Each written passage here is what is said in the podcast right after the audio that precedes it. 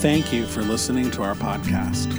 Church at the Well is a community practicing the way of Jesus and thirsting for the life he gives. Today we come to our 9th table in our sermon series. We've been looking at the 10 tables that Jesus sits at in Luke's gospel. And we've been doing this so that we could learn more about who Jesus is. Our vision statement for Church at the Well is pretty simple. It's to be with Jesus, to become like Jesus, and to do what Jesus did. And we recognize that in order to become like Jesus, we first have to find out who he is. And one of the ways that Jesus revealed himself, in fact, for some reason, he often chose to reveal himself this way, was at tables. Probably because eating is something that we do on a regular basis. It's common, it's ordinary, it's an everyday event for us. Some more than others, right? We love to eat and sit at tables. And so when Luke wrote this gospel, he made sure to include these 10 table stories, because tables were often the place where Jesus revealed himself. And really, it's a gift to us because it shows us how Jesus loves to meet us in the ordinary, everyday, mundane places of life. Right? Sometimes we, as Christians, we look for the miraculous places for Jesus to show up, and Jesus definitely does that for us. Right? He's a God of miracles. But he also loves to meet us in the ordinary, in the common. And so Luke makes it a point to put these 10 tables in his gospel. We've looked at 8 of these tables already. We have 2 left before we finish our sermon series. And both of them take place after Jesus' crucifixion and resurrection. And so these last 2 tables that we're going to look at, one today and one next week, involve a resurrected Jesus eating. And that gives me hope too, because I want to eat even in heaven, right? I really like it. And the table we're going to look at today involves 2 unsuspecting friends of Jesus who are battling disillusionment and dealing with grief. And unbeknownst to them, they end up inviting the resurrected Jesus to dinner. And so we're going to turn to Luke chapter 24, and we're going to start in verse 13. Now that same day, 2 of them were going to a village called Emmaus, about 7 miles from Jerusalem. They were talking with each other about everything that had happened. As they talked and discussed these things with each other, Jesus himself came up and walked along with them, but they were kept from recognizing him. Verse 17, he asked them, "What are you discussing together as you walk along?" They stood still, their faces downcast. One of them, named Cleopas, asked him, "Are you the only one visiting Jerusalem who does not know the things that have happened here in these days?" So here we find 2 disciples of Jesus, 2 of Jesus' friends. They're on a 7-mile walk from Jerusalem to Emmaus, which was probably their hometown. And it wasn't any ordinary walk. We're told that their hearts are heavy. They're troubled, right? They're discouraged, they're disappointed, they're deeply saddened by the recent events that they've experienced and lived through, because their rabbi and their friend, Jesus, who they also believed to be the Messiah, had been brutally executed 3 days previous. And they're processing that. They're not only grieving the loss of their friend, they're battling the horrific images of the crucifixion. As you could imagine, seeing a friend have to suffer that. And more than that, their hopes and their dreams of Jesus liberating them from Roman oppression had come crashing down. And they're processing all of that.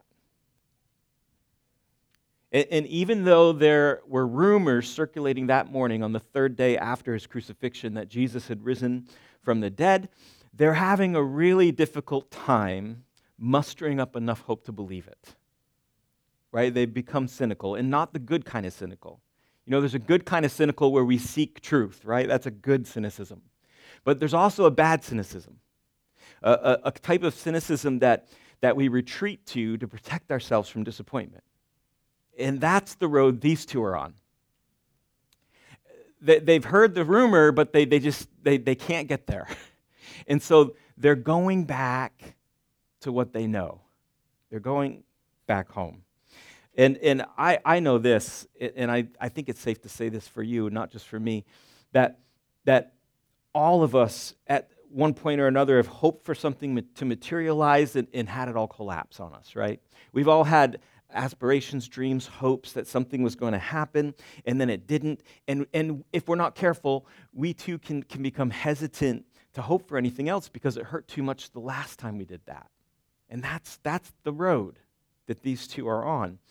And as they're traveling and they're trying to figure out where everything went wrong, they're trying to put the pieces together, the resurrected Jesus comes up beside them, and they don't recognize him, and he starts walking with them. And they don't know who it is. They're unaware. And I think there's also a lesson here for us, because sometimes when you and I are journeying through sadness, when we're journeying through loss, when we're journeying through sorrow and grief, it can be really hard to recognize that Jesus is with us. Amen? Right? Like disappointment has a way of blinding us to God's presence. And Jesus here, I love this, he engages with them and he asks them what they're talking about. And it says this, they stop walking with their faces downcast. And one of these two disciples named Cleopas gets snippy. He doesn't know it's Jesus, but he gets snippy. He says, are you the only one who doesn't know? Are you clueless? What is wrong with you? And I know that sometimes we get agitated and ornery, right, when we're upset about things. Probably nobody here, but we know somebody who gets that way when things don't turn out the way they want. But Jesus doesn't take offense. He just kind of sits in that place, and he continues the conversation. Verse 19, Jesus said, what things? He asked. About Jesus of Nazareth, they replied. He was a prophet, powerful in word and deed before God and all the people. The chief priests and our rulers handed him over to be sentenced to death, and they crucified him. Verse 21, but we had hoped that he was the one who was going to redeem Israel. And what is more, it is the third day since all this took place. They say to Jesus, not knowing it's Jesus, we had hoped he was the one, but they killed him. So he's not. And everything we've been following for the last 3 years, everything we've given and invested in, it didn't materialize. And I want to pause here for just a few moments to tell you a couple reasons why I love this part of the story. One, I love that Jesus didn't reveal himself right away. I think if that were me, I'd be like, oh, guys, no, look, it's me. Don't be sad. Because we feel uncomfortable, right? When people are grieving and they're in sorrow, we feel uncomfortable. We want to alleviate all that. But Jesus is like, no, we need to just be here for a minute. You guys need to unload your burdens. And he doesn't just jump in. He's not in a rush. It's almost as if Jesus wants to spend time with them, and he wants to hear what's happening in their hearts and in their lives. And it's not that he doesn't already know. He knows what's going on, but he wants to hear them share it in their own words. And I think this can tell us a lot about prayer, right? Because sometimes you and I convince ourselves that it's silly to pray to God about things he already knows about. Like, I got this going on in my life, and this is going on in the world, and I'm carrying this burden, but God already knows about it. So why bother? Well, what if he just likes to spend time with you? What if he just likes to hear in your own words what's going on in your life, what burdens you're carrying? Another reason I love this part of the story is some of the very first people, this happened on the day of his resurrection. And some of the very first people Jesus went to see after his resurrection were Cleopas and this unnamed companion. Now, early church historians, a lot of them believe that Cleopas' companion could have been his wife Mary. In the Gospel of John, we're told that one of the women at the cross who witnessed Jesus die was named Mary, the wife of Clopas, which is another spelling of Cleopas. So we don't know for certain, but it's possible that this companion could have been his wife. We don't know. One thing we can be certain about is that these two were not the A-list disciples. They were not Peter, James, and John. They weren't even like down the list of the 12. They weren't even on the list of the 12. They didn't read any of the Bible like the other disciples did. We don't read about them planting any churches. In fact, we don't read about them anymore after this story. And I think that's fascinating. Because Jesus seeks them out on the day of his resurrection, even before seeking out the more important disciples. Because Jesus doesn't care about their resumes, right? He cares about them. He sees them walking this weary path, and he says, these two need some good news. Peter, James, John, they can wait. These two right here, my friends, need some good news. And I love that about Jesus. I love that for him, it's not about who's important or accomplished or impressive. He doesn't care about any of that stuff. Right? He cares about Cleopas and his companion because they're discouraged, they're distressed, and they're in need of some good news. And then Jesus does something even more surprising to me and fascinating to me. He completes this 7-mile walk with them, and he still hasn't revealed who he is. And he walks. Have you ever walked 7 miles? That's a long time. And here's Jesus in resurrected form. He's got all these things to do, all these people to see. And he said, no, I'm just going to hang out with you. Well, let's just walk. And for 7 miles, he walks with them. Luke 24, verse 27 says this. This is what he did during the walk. And beginning with Moses and all the prophets, he explained to them what was said in all the scriptures concerning himself. Sometimes when I read stories like this in scripture, I tell myself, oh, I need to hear this sermon. I need to see this movie. I need to hear this sermon by Jesus. When I get to heaven, this is I'm on the top of my list. Like, Jesus opened up the scriptures from the book of Moses to the prophets and explained how it all pointed to himself. I have to hear that. I have to hear how, like, you can imagine Jesus saying, hey, when Abraham offered his son Isaac on the altar, it was pointing to me. And when Moses introduced the priesthood, it was pointing to me. And when David wrote Psalm 22, it was pointing to me. And when the prophet Isaiah talked about a suffering servant who was going to come, it was pointing to me. And see, the Bible all points to Jesus. And Jesus lays it out for these two friends because he knows they need hope. He knows they need encouragement.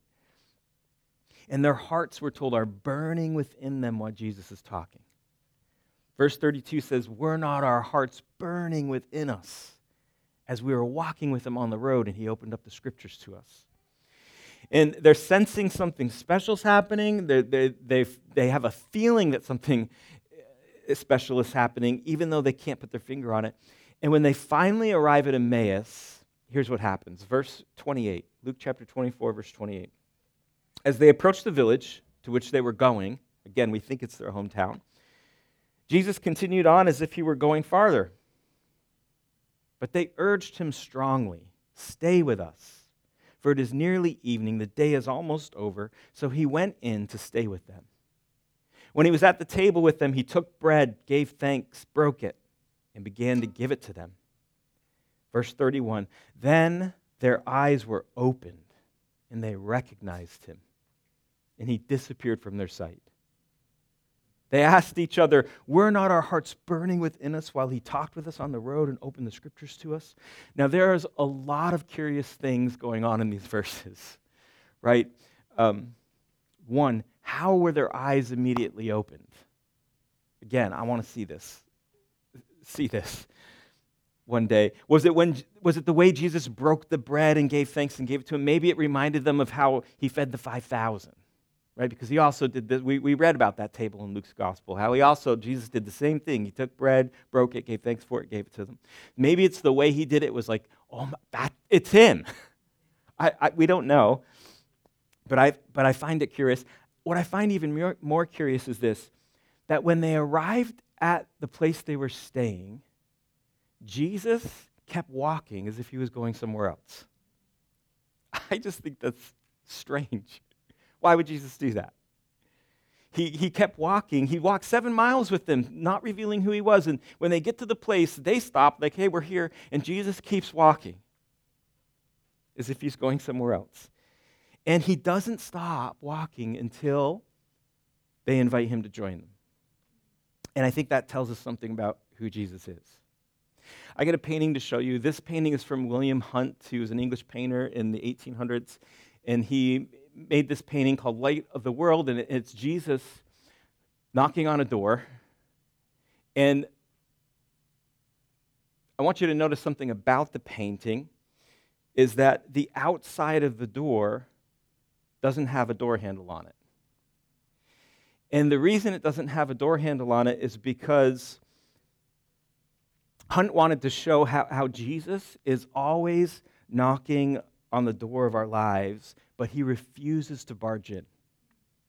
And so the door can only be opened from the inside, right? And what William Hunt was trying to portray in this painting is that Jesus waits for our invitation. He won't force his way into our lives, right? He waits. Revelations chapter 3, verse 20 says this, "Look, I stand at the door and knock. If you hear my voice and open the door, I will come in, and we will share a meal together as friends."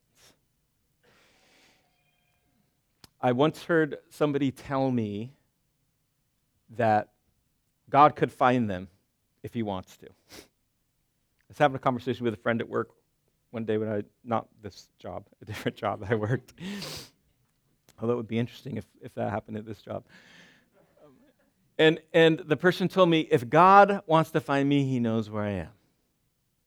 And I think that's true. I suppose that's true. But I also know this, that he's not going to come in unless he's invited. And there's something about Jesus that we learn from this story here, that we see him knocking and wanting to be with us, but we have to invite him in. See, in this story, he's about to walk on by, and he doesn't stop until the friends say, stay with us. So I want to submit to you, in closing today, I want to submit to you 4 things that I think we can learn about Jesus from this table. The first thing is this, that Jesus wants to come alongside of us in our sorrow and our grief and our loss, even if we don't recognize he's there. He wants to do that for us. And so maybe there's somebody here today who like, your experience, you're walking in sorrow and grief. You're walking in a sense of loss. You don't even recognize Jesus is with you. Guess what? He's with you, and he wants to be with you. He'll walk that with you. And he might not reveal himself right away, but that's something we can learn about Jesus in this passage. Another thing we can learn about Jesus at this table story is that Jesus enjoys listening to us. He wants to hear us share what's going on in our heart, in our minds, in our lives, and he wants to hear it in our own words. He already knows it, but he wants to hear it in our words because he's relational. He wants to spend time with us. He wants us to give us that space where we can unload our burdens.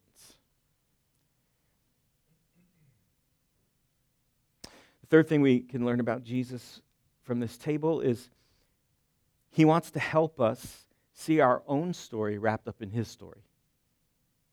One thing that I love about this passage is as Jesus is walking with them, and Lydia referred to this when we were singing worship songs today, in between one of the songs, that while they're walking, Jesus opens up the scriptures. And he's saying, hey, this is God's story, but guess what? You're part of it. Your story is part of his story. I love that Jesus did that. And the fourth thing that we can learn about Jesus from this table is that he will not force his way into our lives. I'll say it this way. Jesus is a gentleman. He's not going to barge into our lives. He values invitation. Right? And then the thing that it's not one of the four things, but it's the thing that I love most about this passage is that Jesus wants to meet us in the ordinary, everyday places of our lives. Just like he meets them at this table. He wants to do that for us.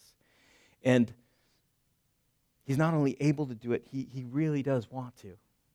And so I want to pray for us today for all four of these things. I don't know which one of the four that you're saying, oh yeah, I could really use Jesus showing up in my life that way. That'll be between you and the Lord, but I want to pray for us that we'll at least be open and to seeing him with us. And I'm going to invite the worship team forward. Can you guys stand with me and we'll pray together before we sing our last song?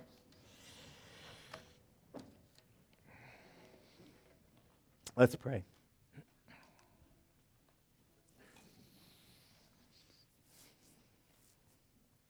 Jesus, we start our prayer today just by confessing that we travel this road a lot.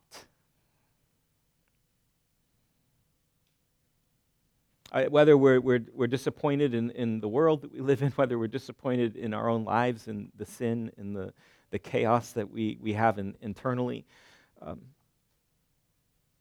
whether it's the disappointment, how there are things in our lives that haven't turned out the way that we had hoped and anticipated. And Lord, there's just been so many times in my own life that I've walked this road. And there were so many times that I didn't recognize you with me, but I know that you were. And I pray for all my friends who are here today that maybe they're finding themselves on that road even this morning. Jesus, would you walk up beside them? Walk with them. Reveal yourself to them. God, I pray that they would find the tenacity and the courage to invite you, to extend the invitation so that you could reveal who you are and your goodness and that you could bring good news into each one of our lives today. God, everyone here, no matter who they are, we need good news. We need the good news of the gospel, of Jesus, of what you've provided for us through the cross and the resurrection. We are so much like Cleopas and his unnamed friend.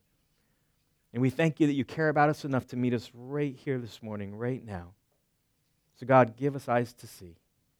Open the eyes of our heart, Lord, so that we could see you and be with you, become like you, learn how to do what you did. And we'll do our very best to be attentive, to pay attention, to listen, to see, and to hear. And we ask all these things in the name of the Father and the Son and the Holy Spirit. Amen. I'm going to invite you to remain standing, and as we transition to our final song, I just want to give us a moment to reflect on what Adam has just shared and to prayerfully consider what God might be stirring in our hearts. And so if you feel comfortable, perhaps you want to do this with a hand on the seat in front of you, or you could sit down. I would invite you to close your eyes, or you could just simply soften your gaze. And I invite you to picture yourself on a road.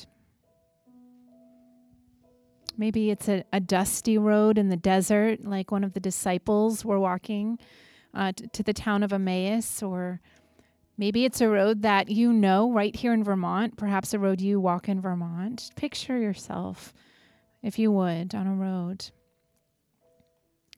Let me ask you, what discouragement or sadness or anxiety are you carrying as you walk on this road? What thing are you grappling with that just doesn't make sense and you're trying to work through as you walk down this road?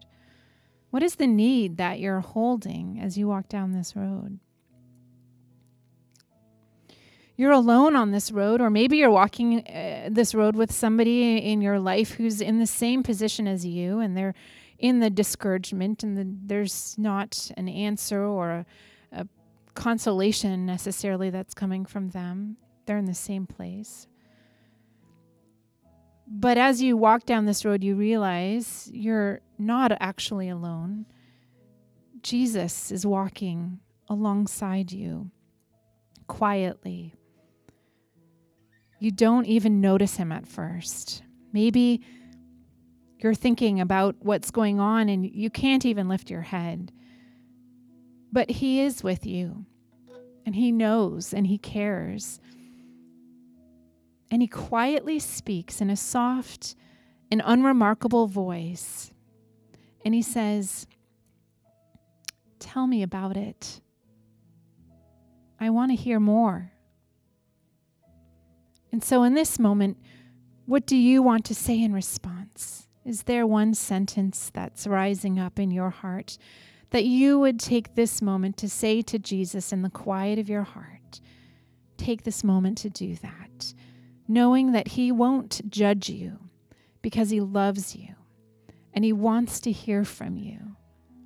He wants to hear your voice.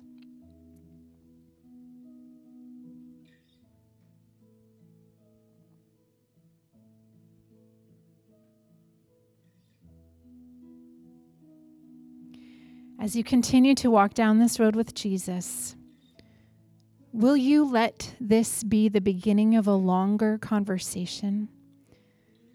Will you let your heart burn within you at this story that he is telling, the story that he's inviting you to become a part of, or part of in a new way, the story that he's inviting you to call your own?